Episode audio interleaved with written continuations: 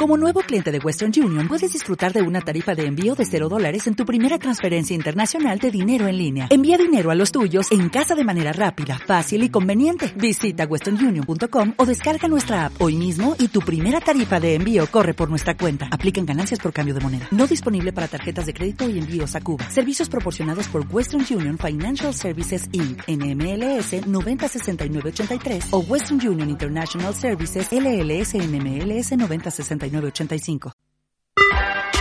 Estás escuchando esmiradio.es. Si te quieres poner en contacto con la emisora, puedes hacerlo enviando un email a info@esmiradio.es.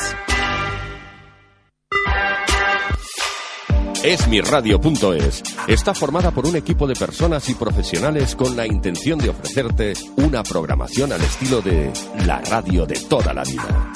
Cada día puedes disfrutar de nuestros programas en directo durante las 24 horas, los 365 días del año, ininterrumpidamente.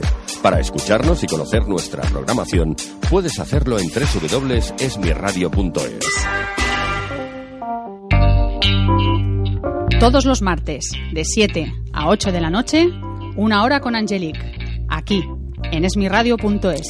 Muy buenas tardes, amigos, y bienvenidos. Hoy martes a las 7 en punto de la tarde. Las semanas pasan, vuelan, uf, no nos da tiempo a, casi exprimir el, eh, el, reloj del tiempo, que ya otra semana. Pero bueno, siempre aquí fieles a una hora con Angelique en este programa. Primero de todo, muchísimas, muchísimas gracias a todos por escucharnos y por seguirnos en las redes sociales, en, bueno, en cualquier punto y medio de comunicación online. Desde aquí, un abrazo enorme y gracias de nuevo. Para todos aquellos que no me conocéis, soy Angelique Fitzner, escritora de novelas de género negro y empezamos una hora, como os he comentado hace un momentito, en este programa Una hora con Angelique, gracias a este hermoso y milagroso mundo que minuto a minuto nos brinda la radio. Si no has podido escucharnos, no pasa nada. Retransmitiremos el programa el domingo de 7 a 8 de la tarde y también nos podéis escuchar a través de la aplicación TuneIn o descargar el podcast de este programa mañana mismo en nuestro canal de iVoox. Hoy en el programa nos acompañan varios, mmm, varios invitados y con ellos poquito a poco iremos desgranando sus novelas, eh, también la sanación pránica. Hoy tenemos un programa muy, muy variado. Primero de todo quería saludar a nuestra primera invitada que es Ana María Vargas, directora de Sanación Pránica. Un placer tenerte, Ana María. Gracias, Angelique. Un placer también estar aquí. Gracias por acompañarnos. También enseguidita tendremos la, la colaboración, la, la, invitada Elena Torres, escritora que nos acompañará durante esta hora de programa. Elena, un placer tenerte. Muchísimas gracias a vosotros por haberme invitado. Y también dentro de nada, dentro de muy poquito, se nos también participará en el programa, se nos juntará en el programa Tony Oresanz, que también es escritor, dramaturgo y periodista independiente catalán, que enseguidita, enseguidita lo tendremos aquí. Antes de empezar, sobre todo, amigos, como siempre os digo, salir, disfrutar, exprimir la vida, que es un regalo maravilloso. Y nosotros desde aquí, desde Barcelona, bueno, preparando motores para el día 23 de San Jordi, porque la ciudad se va a vestir de rosas, de libros, de vida y de amistad. Y aquí podremos estar todos eh, a vuestra disposición, encantados de atenderos, ¿verdad que sí, Elena? Pues sí, esperándolo con, con ansia. Mi primer San Jordi. O sea que estoy encantadísima de poder vivir esta experiencia y a ver qué tal va. Pues irá fenómeno, irá. Vamos a, os recuerdo, amigos, vamos a recordar un momentito que estaremos tanto Elena Torres como, como yo, Angelique Fitzner, como muchísimos escritores de novela negra. Estaremos en Rambla, Cataluña, 135 delante de la Diputación, gracias a Serret Negra y a Octavio Serret, que desde aquí podremos, desde aquí le mandamos un fuerte abrazo enorme y todos vosotros nos podréis encontrar desde, desde las 10 de la mañana hasta las 8 de la tarde. Estaremos por pues, pues unas horas, nos iremos repartiendo porque si no es que es como imposible, pero, pero bueno, cualquiera que, que quiera acercarse y que, y que será un placer poder compartir sobre todo pues eso, cultura, literatura y amistad, allí nos podréis encontrar en Rambla Cataluña 130 135 de Barcelona, día 23 de abril, día de San Jordi. Y nada, y enseguidita vamos a, a empezar el, el, programa. Elena, no te vayas, que enseguida volvemos. No, no, no, tranquila que aquí estoy. vamos a recordar esos buenos, buenos consejos que, que nos vienen siempre muy bien y enseguida volvemos. Hasta ahora mismo, amigos. ¿Te interesa el bienestar con una técnica natural que sana con la energía? ¿Quieres formarte y tener en tus manos una herramienta muy efectiva y una proyección profesional? Instituto Pranic Healing Europa tiene una opción para ti. Formaciones certificadas, especializaciones de seis meses y técnico del bienestar holístico en dos años. Aplica la energía a la salud, el desarrollo personal, los espacios, los animales, el deporte, la estética y otras áreas. Más información en www.iphe.es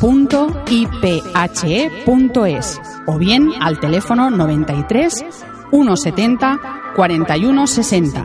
93 170 41 60.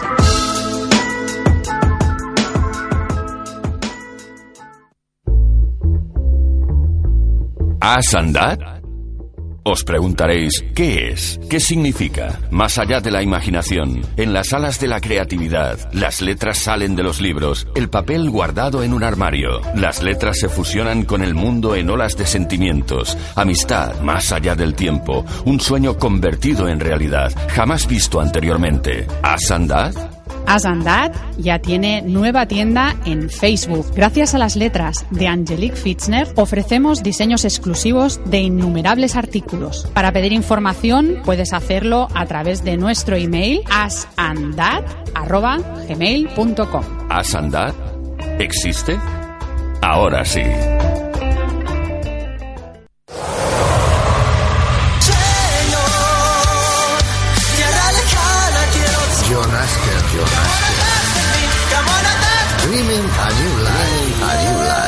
Les tiene que gustar porque como hay tantos estilos, seguramente les guste varias canciones como hay románticas y alegres. Consigue el nuevo disco de Jonas, Jonas Dreaming a New Life en Google Play, iTunes, Amazon y Spotify. Dreaming a New Life.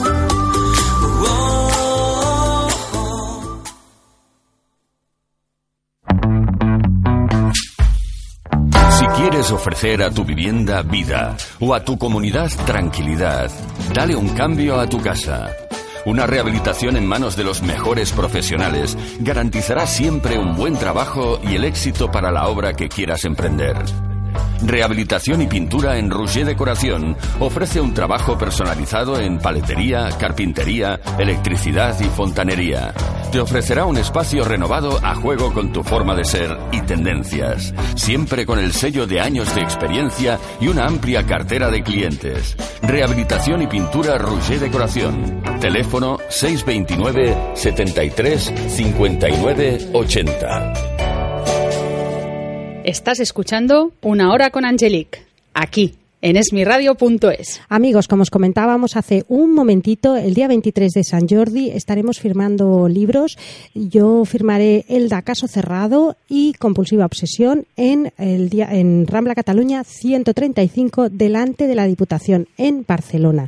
Y también podremos contar con, precisamente con la invitada que nos acompaña hoy, con Elena Torres y su novela La puta Dorus. Elena, ¿qué tal? Pues muy bien, ¿Cómo- buenas tardes. Buenas tardes. ¿Cómo van esos nervios ya para el día de San Jordi?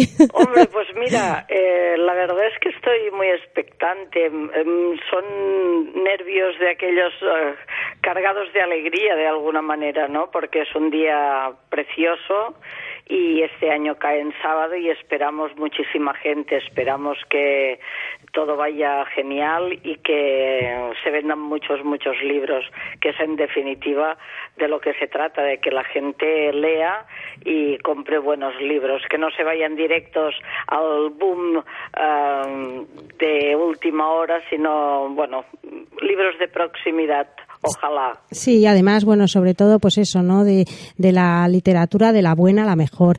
En, cuéntanos un poquito tu novela, La puta Dorus, un poquito la sinopsis, y así no hay mejor manera de conocer eh, la novela como explicada por el propio autor, que a mí eso es que me encanta, de verdad.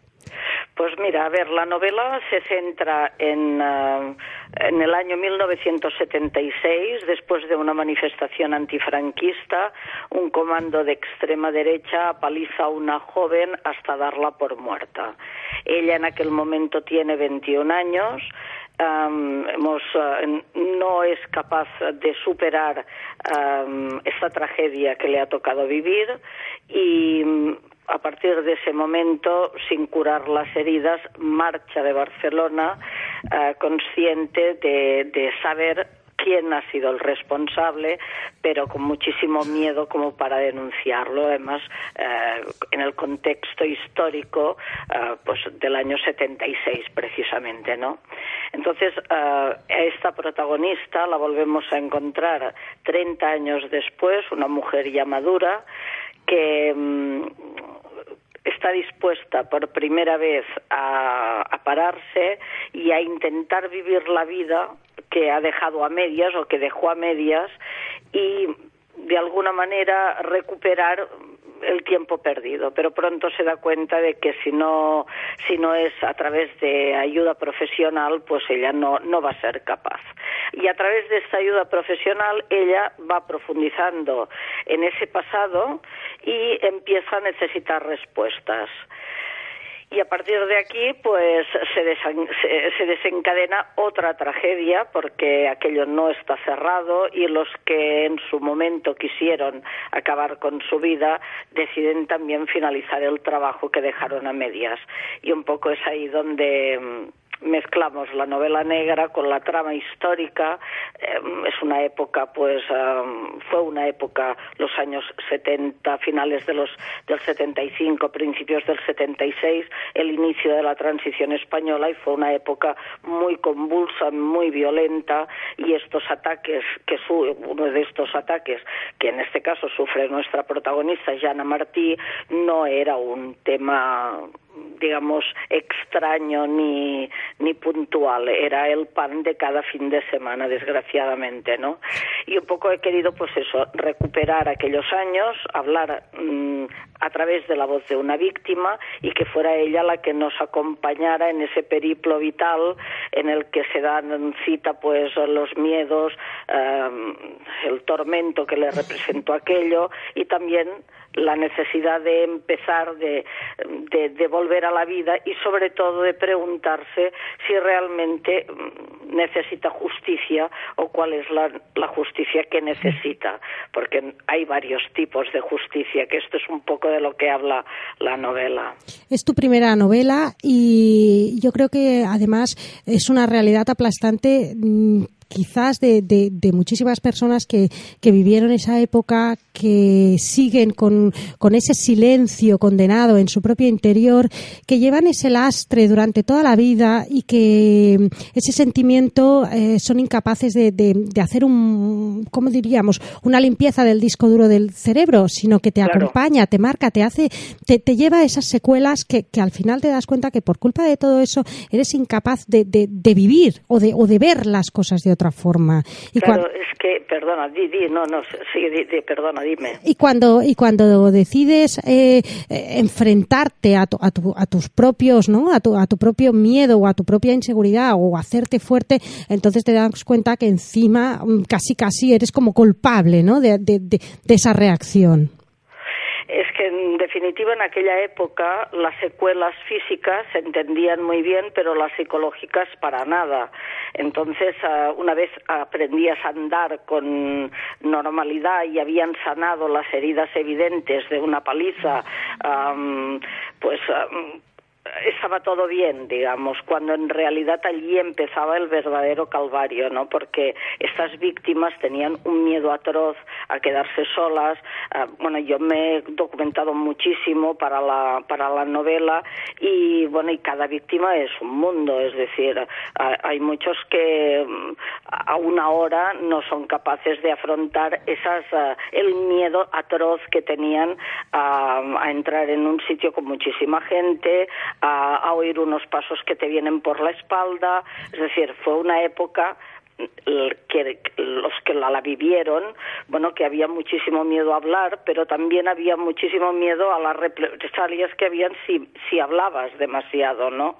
Entonces fue una época que ya venía de un oscurantismo político, social muy largo, de una noche larguísima de casi 40 años, y cuando creías que mm, empezaba a haber un cierto aperturismo, te dabas cuenta que aquellos que habían, mm, digamos en catalán dirían ramanat las cireras, se, se niegan de todas todas a perder pues aquellos privilegios y sus cachorros, estos eh, comandos de extrema derecha, gente muy joven, esos cachorros de la extrema derecha, eh, de alguna manera pues imposibilitaban que pudieras eh, expresarte con libertad y es gente que sufrió pues esa, esa represalia que de alguna manera ha quedado diluida en, en, los tiempos, ¿no? Porque hablamos de transición y la transición para muchos, pues eso, ¿no? Eh, fue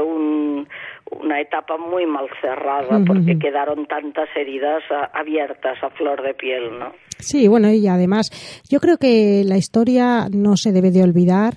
Hay que intentar, sobre todo, tampoco en, en, esas, en esas secuelas, en esos momentos eh, amargos, tristes, crueles, no volverlos a repetir.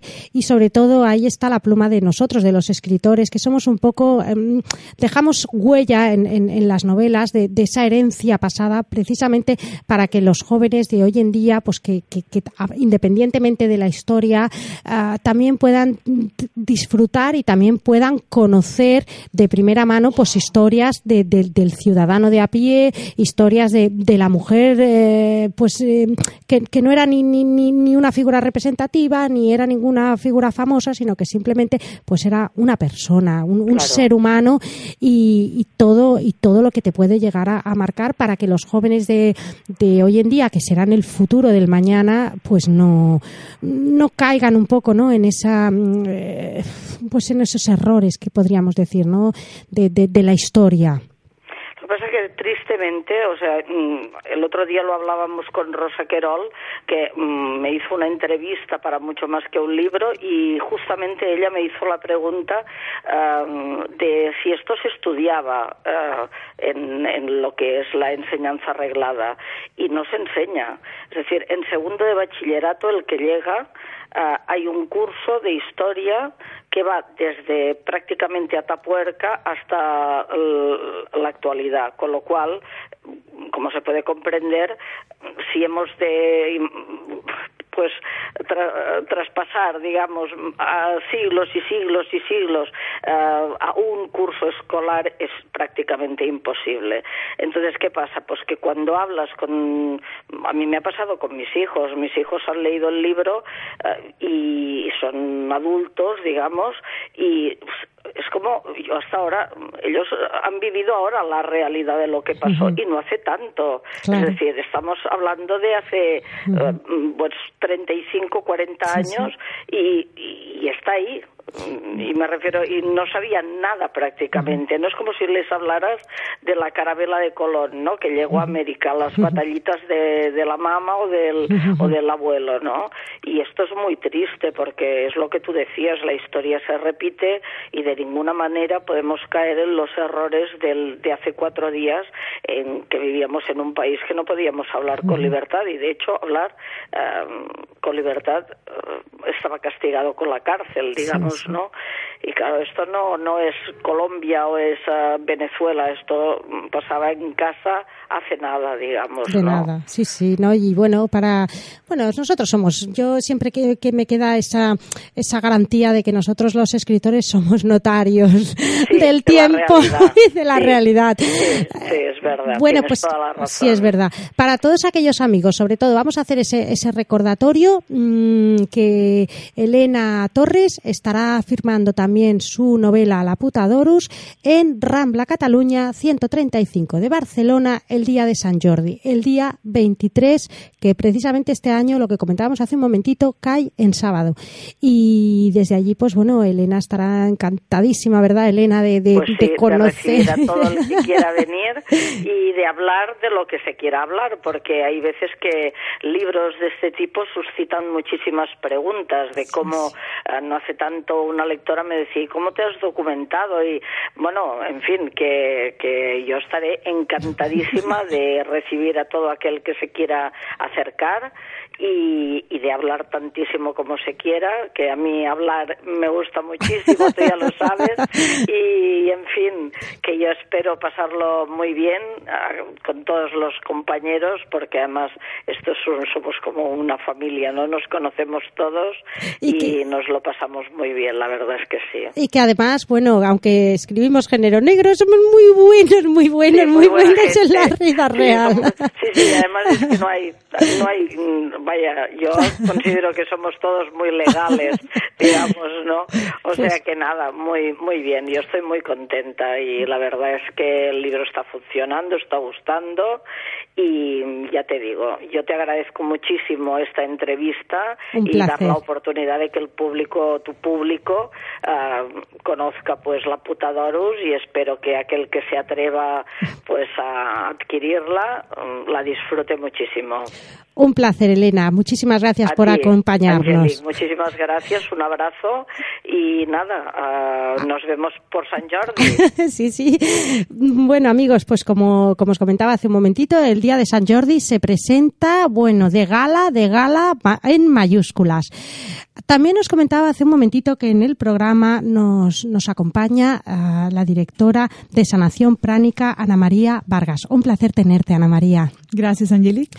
Vamos a cambiar un momentito de, de tema porque también es un tema súper importante, eh, no solo bueno lo que hablábamos un momen- con, con Elena Torres de, de recordar el pasado y, y ver esas, esas secuelas, esos lastres que, que una persona lleva pues debido a, un- a una situación política, a una situación de la guerra, a una situación de un franquismo, a una situación de, mil cosas que te pueden ocurrir a lo largo de, ese tiempo de la vida.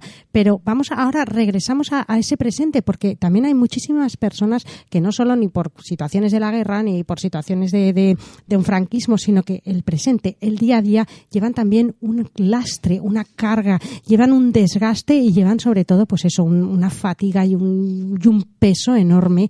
Y en este caso pues existe la sanación pránica que, que- que puede ayudar muchísimo a todas esas personas que lo necesitan. Cuéntanos un poco. Pues justo pensaba en eso cuando se hablaba de, de los lastres y de estas cosas, porque realmente a veces es difícil entender qué es lo que queda allí marcando y condicionando tanto, por ejemplo, una percepción. Esto que nos contaba Elena de la gente que todavía teme un espacio con mucha gente, unos pasos detrás.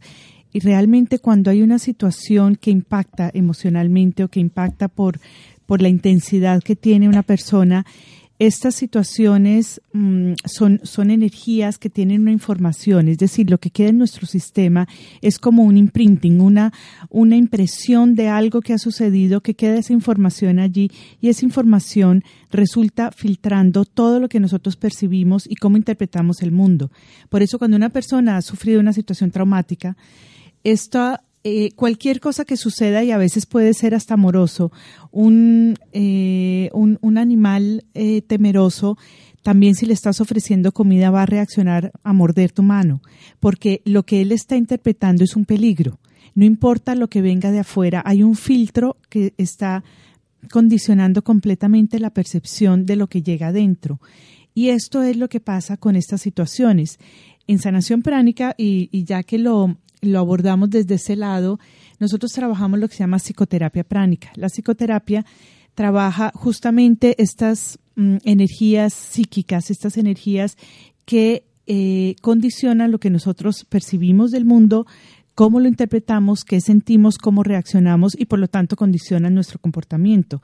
Estas energías son energías que están en nuestro sistema resultado de los aprendizajes, las experiencias y lo que vamos eh, en la interacción que tenemos con el, con el mundo.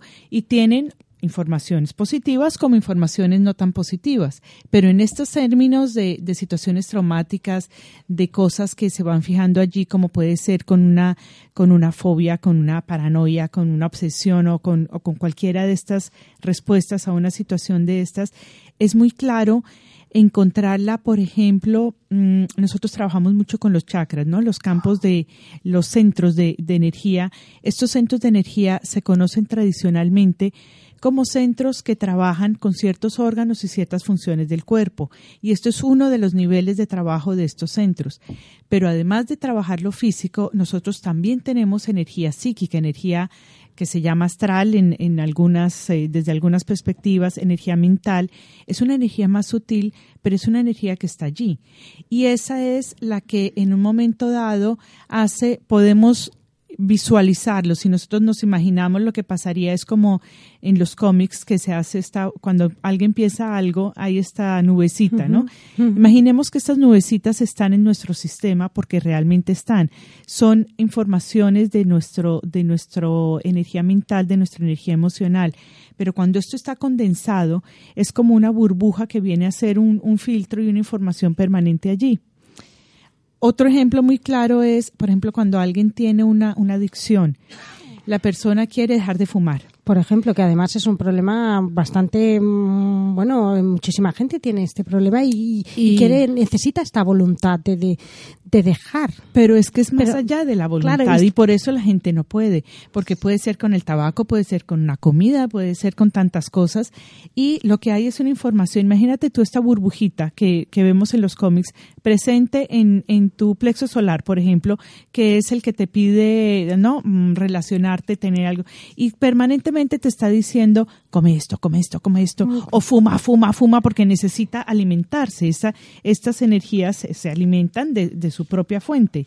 Entonces, también si la persona intenta con su voluntad superar algo, y la fuerza de voluntad puede estar, la intención puede estar, pero hay algo que, entre comillas, orgánicamente le está pidiendo consumir ese, ese algo de lo cual es de lo cual es dependiente. Eso es lo que lo hace una dependencia.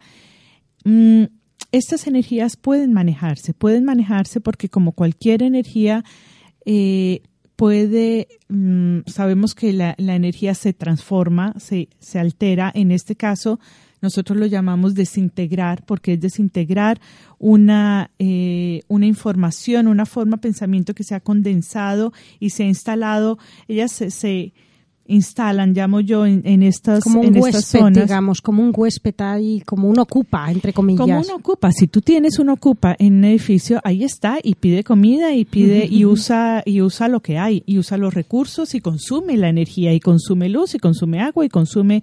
Así es, exactamente igual. Entonces tú necesitas deshacerte de ese ocupa, sacarlo y no está en solo en solo un punto, puede estar en varios puntos porque puede estar la parte ansiosa, por ejemplo, la parte emocional que te liga con, con una situación traumática, pero también, o con una dependencia, pero también puede estar la parte mental, ¿no? La idea y todo el programa que nos armamos alrededor de eso. Al final, la gente termina hasta justificando tener esto, lo arma, lo desarma, ¿no? Le pone todo en una razón, una justificación, no, es que yo hago así por esto y a mí me.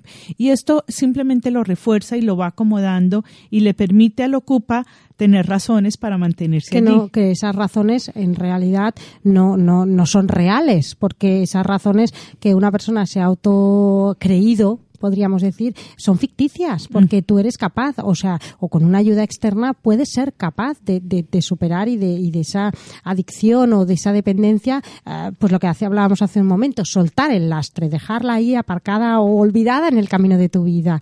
Pero para eso se necesita, pues, aparte de la fuerza de voluntad, una ayuda externa. Muchas veces, muchas veces se necesita o lo que lo otro que, que, a veces uno ve en la vida, porque lo ve en la gente, es llegan a un extremo tal, o sea, ya la, la ocupa llegó a tal punto, todo el edificio está ocupado que dice, no más, aquí revienta todo y sale todo. Pero esto también es esperarse a una situación muy extrema. Entonces, antes de llegar a ese extremo, podemos Mm, buscar una ayuda, podemos permitirnos que eh, alguna técnica que pueda, que sepa qué es lo que está pasando, dónde pasa, cómo, cómo ir sacando a los ocupas, cómo ir eh, desocupando. Al ir desocupando, la persona lo que percibe es esta sensación de, ah, vuelvo a ser yo vuelvo a encontrar mi paz, vuelvo a encontrar mi alegría interior, vuelvo a, pensar claro, inclusive. A veces la gente le dice a uno es que, es que en mi mente estaba como turbada, como que no lograba tener claridad qué es lo que quiero o la voluntad de la cual hablábamos. Tenía la voluntad de hacer algo y siempre pasaba algo. O sea, estos autosabotajes que nos hacemos tienen mucho que ver con estas programas y estas cosas que inconscientemente están allí, estos ocupas están allí, piden, piden, piden, nos desvían. Entonces, por más que hay un intento de, de llevar la mente, la voluntad hacia un lado, hay una interferencia continua. Y lo que hace la terapia, ya que, ya que trajiste tú esta ilustración, es exactamente eso, es ir saliendo de los ocupas, ir sacando y permitir que la estructura de esta persona, de esta persona, de este edificio esté limpia. Y si está limpia va a fluir plenamente con lo que es, con lo que tiene que fluir. Es decir, no hay nada que se, que se pone de extra, se canaliza energía, sí, para fortalecer el sistema, pero es el sistema mismo el que encuentra su equilibrio y eso es una de las cosas hermosas de ver como efecto de la terapia es el ver que la gente crece, que la gente se reencuentra consigo mismo, que la gente tiene la, la fuerza de moverse eh, hacia adelante, de, de, volver a ponerse proyectos en su vida o de realizar cosas. A veces las digamos, las grandes trabas están en no poder realizar, por ejemplo, no poder encontrar trabajo, no poder realizar los proyectos. No, hay una, un elemento de,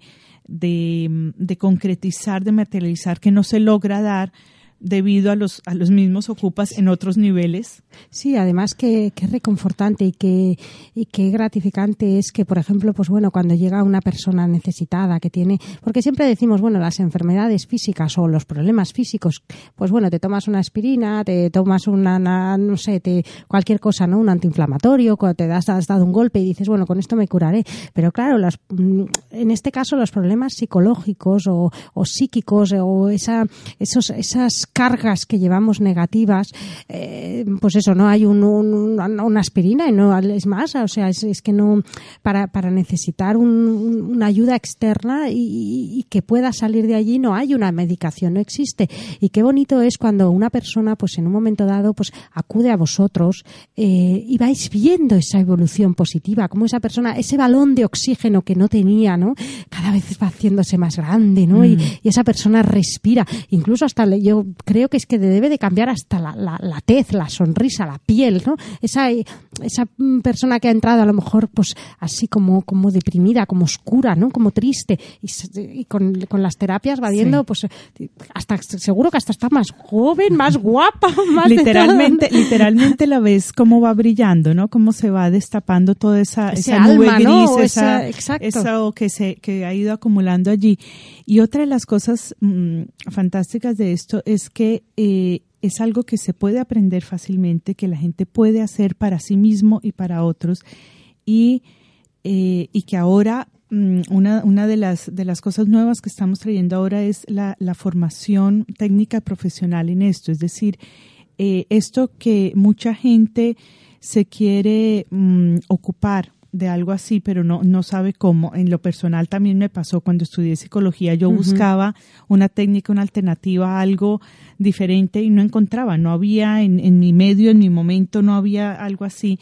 Pero es saber que, que existen técnicas muy sistemáticas, muy organizadas también en, en, su formación y en cómo aprenderlas y cómo llevarlas a, las, a la práctica, con la cual eh, yo me puedo dedicar a esto. Es decir, si, si a mí me interesa el bienestar, si, si me interesa eh, ayudar a la gente, la parte de la salud, la parte, hay una forma natural, hay una forma alternativa, hay una forma que trabajando, entendiendo bien cómo funciona esta energía, qué es lo que pasa, cómo funciona en el ser humano, cómo afecta lo de alrededor, eh, las relaciones, inclusive la parte laboral y todo esto, se puede trabajar y se puede ayudar mucho por el bienestar, por la calidad de vida en la gente. Y, por ejemplo, cualquier amigo que nos está escuchando y que en un momento dado, pues bueno, se ha visto reflejado en esas adicciones, se ha visto reflejado a lo mejor pues en esas inseguridades o lo que tú comentabas hace un momento, ¿no? Esa, esa impotencia, ¿no? De, de, de que no encuentro trabajo, no puedo salir de, de, estoy como en una crisálida, ¿no? Metida ahí en mi propia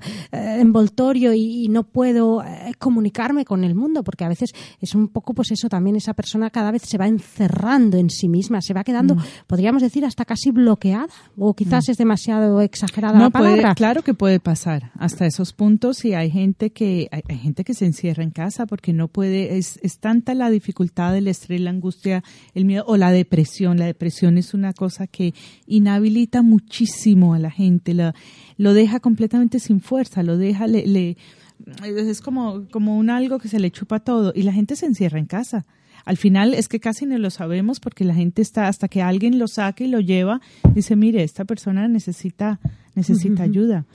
Y además siempre digo yo, lo que comentaba incluso en el principio del programa, que la vida solo la tenemos una vez, la vida es un regalo, la vida hay que disfrutarla, hay que, hay que absorberla, pero la vida hay, hay, que, hay que llevártela contigo, pero positivamente, no quedándote en casa y, con esos problemas y esas cargas emocionales. Por ejemplo, cualquier persona que nos está escuchando, Ana María, ¿dónde puede ir? ¿Qué, dónde os puede encontrar? Lo más fácil es encontrar la información en la, en la página de www.pranica.es o en la página del instituto eh, sería también www.iphe.es. Allí hay información sobre toda la, la formación la capacitación que pueden hacer para también ayudarse a sí mismos y sobre las terapias en la página de Pránica. Y además también físicamente en Barcelona también nos pueden encontrar. En Barcelona estamos en calle Aragón 92 entre suelo primera que además cualquier persona que diga, pues no, yo prefiero acudir a salir, tomar esa fuerza y, que alguien me ayude y que, que no, no, me quiero consumir y ver pasar la vida así como, como un espectador delante de mis ojos, yo encerrado en, en mi casa o, o, donde sea, o en la oficina o donde sea, pero no, no, no, yo quiero formar parte de ese mundo, no, no solo ser, pues eso, un, la, la parte oscura de la vida, quiero salir y, llevármela y, llevarme ese regalo. También nos pueden encontrar en Barcelona, sobre todo en, en la calle Aragón, me has dicho. 92. 92, calle Aragón 92. Acordaros, amigos, entre suelo. Y, y, el consejo, desde luego, a Ana María, que la gente salga, que, que, que, que, si necesita ayuda, que salga a buscarla. Y que siempre puede volver a ver la luz y sentir y vivir el colorido que tiene la vida, porque se va oscureciendo simplemente porque no nos damos cuenta a veces y no sabemos cómo salir de allí. Pero se puede, se puede salir de allí, se puede volver a a ver la claridad y a, y a, saborear todo el colorido que tiene. Porque a veces también eh, las personas, eh, incluso a veces la familia no es muy consciente quizás del problema. A veces son problemas... Que llega al extremo. Es que sí, que a veces, porque yo, ya no hablamos de, de, la persona que vive sola y que no tiene, a lo mejor pues eso, ¿no? Que, o que tiene sus hijos fuera o que no, pues ha perdido la, la pareja o que es soltera. Bueno, pero también hay las personas que, que viven en un ente familiar, que están cada día rodeados con sus hijos, con sus parejas, con su, con su familia, con sus padres, con sus madres, y siguen llevando eso y no, y la, ayuda empieza por uno mismo, ¿verdad?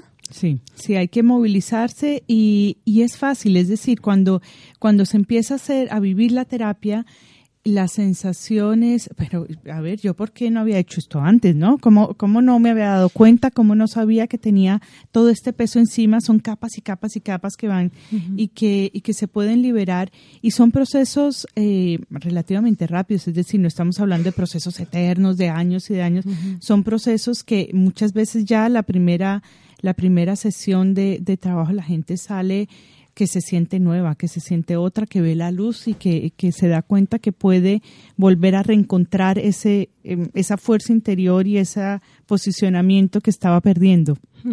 Pues vamos a recordar entonces un momentito esos buenos consejos, uno de ellos, todo lo que nos está explicando Ana María, para que todos aquellos amigos que ahora nos, en fin, nos, se han visto reflejados, nos están escuchando, salgan y se acerquen a Ana María y, que los podrá ayudar y que, y que no pierdan esa oportunidad. Vamos a recordar esos buenos consejos y ahora mismo volvemos, amigos. ¿Te interesa el bienestar con una técnica natural que sana con la energía? ¿Quieres formarte y tener en tus manos una herramienta muy efectiva y una proyección profesional? Instituto Pranic Healing Europa tiene una opción para ti formaciones certificadas, especializaciones de seis meses y técnico del bienestar holístico en dos años. Aplica la energía a la salud, el desarrollo personal, los espacios, los animales, el deporte, la estética y otras áreas. Más información en www.iphe.es o bien al teléfono 93 170 41 60 93 170 41 60.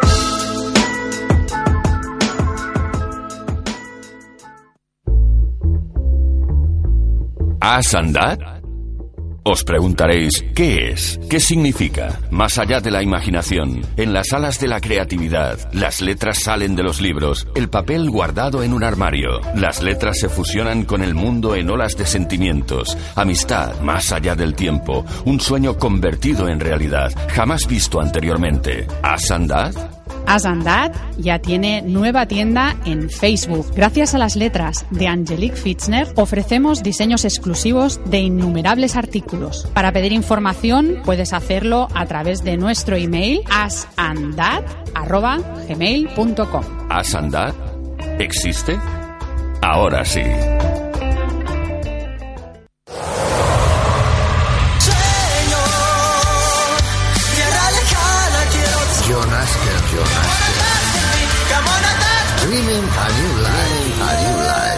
Tiene que gustar porque como hay tantos estilos, seguramente les guste varias canciones como hay románticas y alegres. Consigue el nuevo disco de Jonas, Jonas Dreaming a New Life en Google Play, iTunes, Amazon y Spotify. Dreaming a New Life.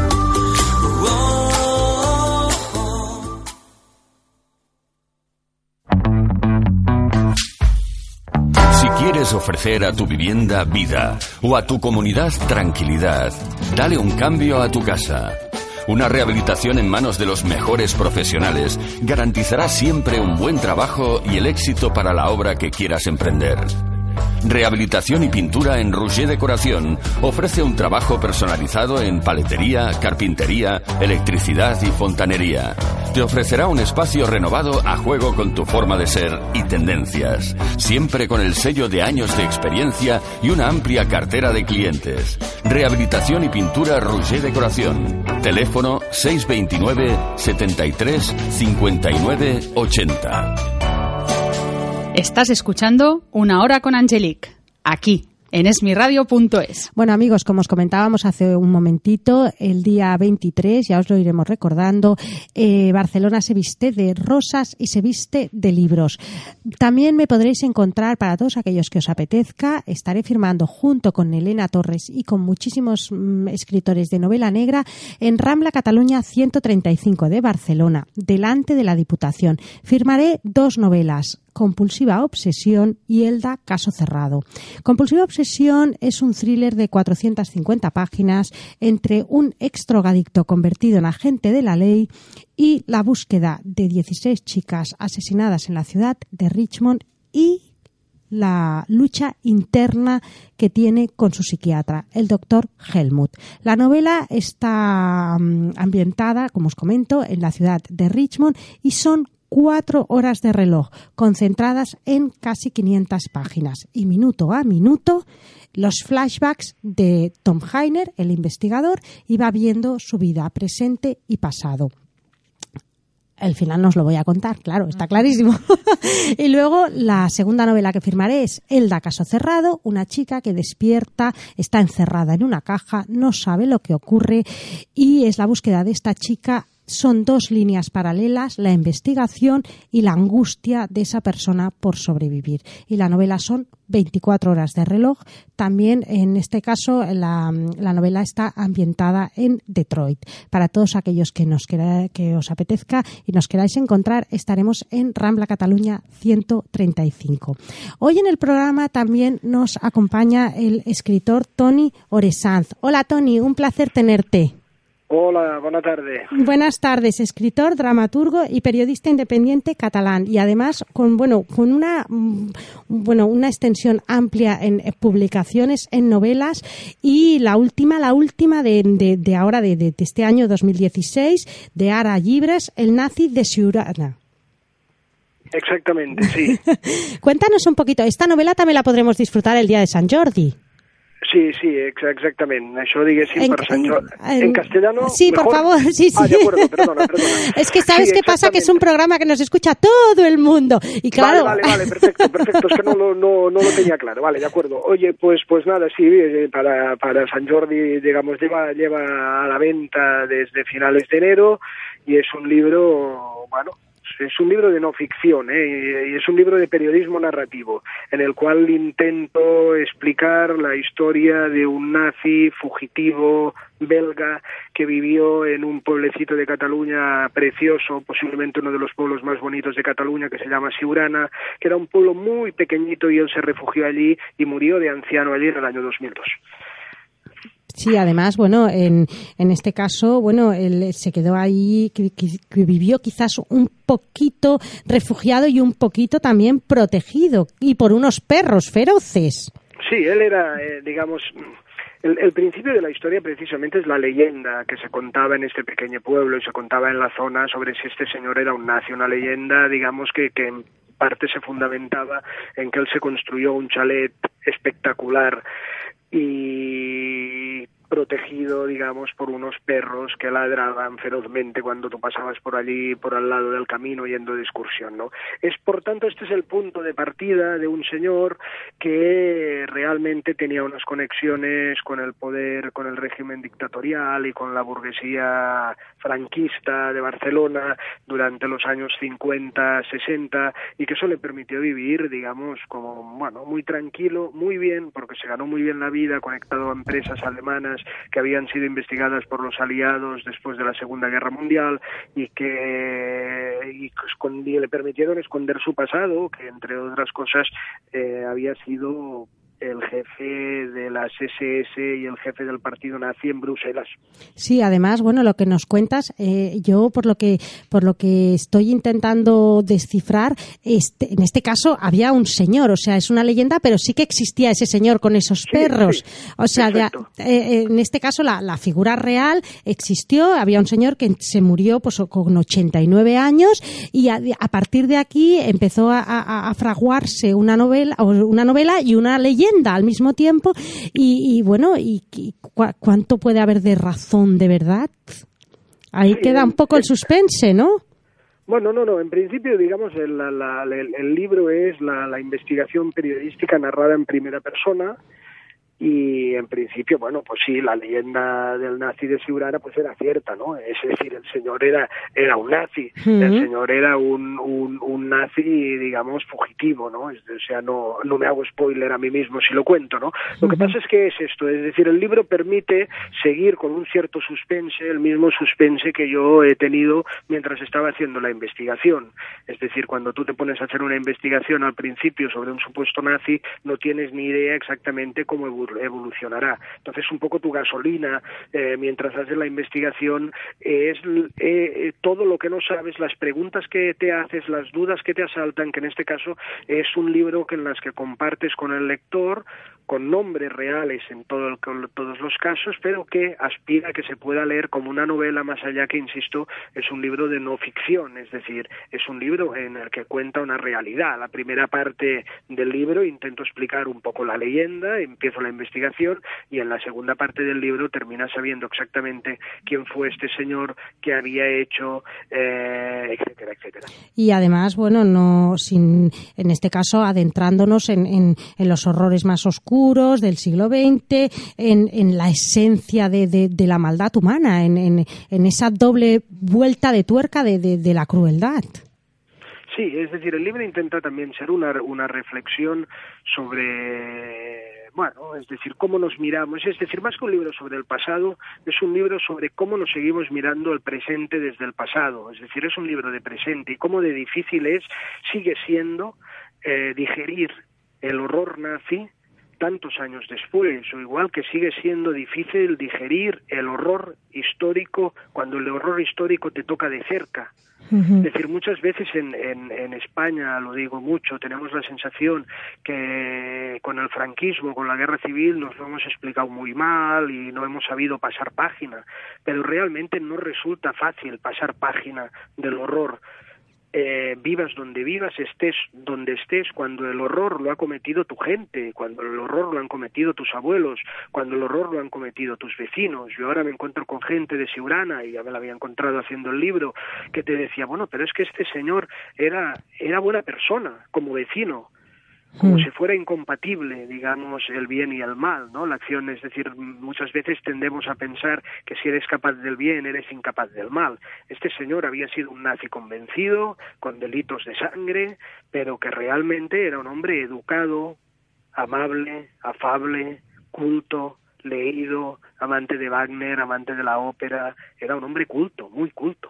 Sí, además, bueno, en este caso eh, iba la maldad y la bondad, entre comillas, unidas de la mano, porque tan podía ser lo que tú comentas, ¿no? Educado, generoso, incluso, si se podría decir, y al mismo tiempo, pues era una persona mm, maldad, brutal y, cruel. Y no quiere decir que porque seas bueno no vas a ser malo. Cuánta, eh, o sea, no, no es así, no. Esto es de las cosas que nos cuesta a veces eh, asumir del nazismo, ¿no? Es decir, mm, muchos de los dirigentes nazis o muchos de los dirigentes de los campos de exterminio, de los campos de concentración, etcétera, eran gente culta, eran gente leída, no, no, no eran gente ignorante. Entonces, esto es lo que hace posiblemente aún más difícil de explicar eh, por qué o, nos, o nos cuesta más, digamos, asumir o, digerir, insisto, cómo fue posible el nazismo, ¿no? O cómo puede ser que en Europa en un determinado momento hubiera millones de personas fascistas. Entonces, el libro ah, intenta, mientras seguimos la pista de, del supuesto nazi, que termina siendo un nazi no supuesto, sino real, intenta reflexionar un poco sobre cómo estas cosas siguen siendo difíciles de, de, asumir, ¿no? Es decir, el pasado, hay un tipo de pasado que no termina de pasar nunca, que siempre nos persigue en cierto modo, y el nazismo posiblemente sea el máximo paradigma, para el, máximo paradigma de esto que hablamos. Sí, además será una secuela, será lo que hablábamos también con, con Ana María en otro, en otro aspecto, pues un, lastre de la historia, un, un, un recuerdo que lo tenemos que además tener siempre vivo, porque siempre digo yo que no hay que repetirlo, hay que intentar, eh, pues eso, con, con, con, todo esto que, que la sociedad pues aprenda y no, y no se vuelva a, a, bueno, a, lo que ocurrió en aquel entonces, que, que aquello fue monstruoso. y, y, aprender. es importante, yo creo que es importante por, por, por una razón, que es que en cierta medida es lógica, ¿no? Es decir, a, a, medida que pasan los años y las generaciones más jóvenes, digamos, nos alejamos de la experiencia del horror vivido en nuestras propias carnes, lo lógico es que si no mantienes la memoria del horror y la, la, la noticia del horror, tú puedas tender, o sea, en cierto modo puedes tender a, relativizar o a restarle importancia. Por, por eso es importante que sigamos hablando de lo que sucedió y que tengamos eh, eh, eh, noticia de lo horroroso que fue. y, que no lo trivialicemos, porque si no realmente puedes tendir, o sea, puedes llegar a pensar, bueno, es, o sea, puedes llegar a reducirlo a una foto en el diario o a un, o a un vídeo, ¿no? Y, y hay, hay, hay que hablar de estas cosas. Yo creo que es importante, es importante porque si no muchas veces nos miramos al pasado siempre desde una perspectiva idealizada y los nazis, que es otra cosa que digo mucho últimamente, parece que fueran otros, que fueran una especie de marcianos que no se parecían nada a nosotros, ¿no? Pero el nazismo fue una obra humana y no hay que perderlo de vista por, por duro que pueda parecer la frase, ¿no? Es decir, no, no, es decir, Hitler y compañía no eran hijos del diablo, eran hijos de madres como las nuestras. Entonces es, es, es importante, yo creo, que no lo perdamos de vista y que no lo reduzcamos todos a, todo a determinados clichés, que es, resulta muy fácil a veces decir, no, es que Hitler, Himmler, Goering o Goebbels eran muy mala gente, pero al final lo difícil también asumir es asumir pues qué hicieron nuestros abuelos en un, ante el horror no es decir porque al final hay que pensar pues que posiblemente pues tuvimos abuelos que en un determinado momento igual creyeron que, que el fascismo era la solución no y, y, eran personas como nosotros y nosotros somos somos ellos en cierto modo no entonces hay que bueno yo creo que es importante que sigamos reflexionando sobre esto porque insisto son no es fácil pasar página de la historia, lo que se dice, hay que pasar página. Bueno, ¿qué significa exactamente pasar página? ¿Cómo se pasa página cuando tú sabes que tu abuelo en un determinado momento igual fue un delator o un guardia de un campo de concentración o un, o un partidario de que a cuantos más judíos o, o rojos matadas en España en el 39 mejor iba a ir el mundo? ¿no? Es decir, esta reflexión sobre el horror yo creo que son necesarias.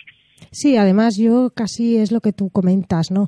Casi pasar página, pues casi que no, casi que deberíamos de tener esa página siempre delante nuestro para que nos para que nos acordamos y recordamos siempre que esa página o esas páginas o esa historia o esa sangre derramada en cualquier sitio del mundo, en cualquier lugar ha salido de la naturaleza humana, como tú comentabas hace un momento, no han sido uh, cuatro extraterrestres que han salido y han provocado el, el, el eh, bueno el exterminio, no, no, ha sido de nosotros mismos. Y por desgracia eh, nosotros seguimos siendo, pues eso, humanos con sangre y con y con, con impulsos y con bondad y con maldad. Y para que no se repita yo casi eso de pasar página casi que no, yo la dejaría ahí siempre, sabes, en, en, en la, no, Tony, yo casi soy de la opinión de dejarla siempre abierta ahí para que, y sobre todo para esta juventud que, que, lo comentábamos hace un ratito, ¿no? Que será el, motor del mañana, que a fin de cuentas los hilos irán, los, los llevarán ellos, los, los que hoy son críos, eh, adolescentes, eh, serán el mañana, serán los que, los que gobiernen el mundo y los que algunos pues lleguen más alto otros lleguen más bajo y cada uno se le abre su futuro. Pero esa página debería de estar, eh, bueno, latente siempre. Yo, yo no soy de la opinión de pasar página, por eso además lo que comentábamos, ¿no? En, en, en Berlín se mantiene eso, esas, esas construcciones o lo que queda, ¿no? Derruidas para que la conciencia, o sea, para que cuando tú veas eso te sacuda la conciencia y, y, digas, es que eh, ha sido el hombre, lo que, lo que comentabas hace un momento, Tony, es que ha sido el hombre, no, no ha sido nadie más. No, no, no, no, nadie más, ¿no? Y este tipo, pasa es que es, es esto, ¿no? Es decir, al final el, el, el nazismo se ha convertido en, en, en, el máximo exponente del horror, ¿no? Pasa es que luego muchas veces perdemos de vista que, que bueno, el nazismo lo reducimos todo a veces a excesivos clichés, ¿no? A Hitler y a una serie de lo que decíamos, una gente muy mala, luego lo reduces todo a unos determinados campos de exterminio, ¿no? A Auschwitz, Mauthausen, pocos más, y al gueto de Varsovia, ¿no? Y parece que el horror nazi eh, se redujera, se, ah, ah, ah. se redujera a eso, y, y, el horror nazi, eh, lo terrible es descubrir que fue realmente muy cotidiano, y, que, y que llegó a todas partes, es decir, hay estudios recientes de historiadores que intentan explicar mejor, digamos, hasta qué punto el nazismo fue intensivo y extensivo, a la vez que entre Francia y Rusia había entre había unos 40.000 en la zona ocupada por los nazis unos 40.000 centros de detención entre campos de exterminio, campos de concentración, campos de prisioneros, centros de detención, centros de detención de prostitutas, 40.000. Sí, sí, Era prácticamente imposible, por ejemplo, en Alemania salir a la calle y no ver que estaba pasando algo que era gravísimo. El problema muchas veces es que los campos de exterminio también han sido una excusa como relativamente fácil de decir, oh, es que no sabíamos qué pasaba en los campos de exterminio. Y dices, es verdad, no sabías qué pasaba en los campos de exterminio, no tenías por qué saberlo, pero bien que podías preguntarte o tenías que saber que algo estaba pasando y nada bueno con los judíos de tu, de tu pueblo o de tu barrio, ¿no? Que eran detenidos y no sabías dónde estaban, ¿no? Es decir, realmente fue fue fue terrible, terrible ¿no? fue terrible. pero eh, al mismo tiempo luego hay otras digamos otros otros otras catástrofes de este estilo otros horrores de este estilo de los que a veces mmm, minimizamos, ¿no? Como fue la represión franquista en España, por ejemplo, al año 39 y que tiene cosas parecidas, aunque fueran dinámicas que no son idénticas, que son distintas, ¿no? Y es el colapso que se produce cuando en un determinado momento tú estás convencido como persona que el exterminio, la muerte, la eliminación de 5, 50, 5 mil o 5 millones de personas de un determinado tipo es bueno para el progreso social, entre todas las comillas que le queráis poner, que es lo que pasó en Alemania con los disidentes y con los judíos y con los y gitanos, con y es sí, lo que sí. pasó en España al terminar la guerra, que había gente convencida que cuantos más rojos malignos, con todas las comillas que queráis, murieran, mejor iría la sociedad y mejor sería el mundo, ¿no? Realmente cuando estas cosas pasan es, es terrible y estas cosas, en cierto modo, uh, siguen sucediendo. Sí, no, no. Bueno, Tony, un abrazo muy, muy fuerte. Muchísimas gracias por, por acompañarnos. Un abrazo Muchísimas enorme. Gracias a vosotros por la llamada. Un abrazo. Un abrazo. Y bueno, nos, nos despedimos también con, con Ana María. Un placer tenerte, Ana María. Gracias y con muchísimo gusto. Y amigos, también un placer enorme. Siempre gracias por escucharnos. Y acordaros que tanto Tony Oresanz como Elena Torres, como una servidora, Angelique Fitzner, estaremos firmando el día 23 de abril. Un beso enorme y siempre gracias amigos por escucharnos. Hasta la semana que viene.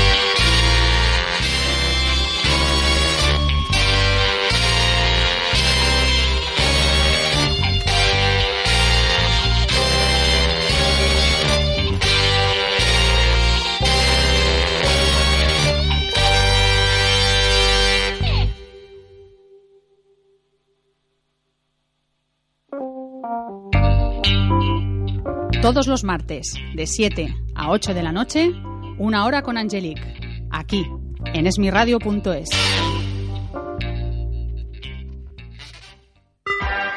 Estás escuchando esmiradio.es.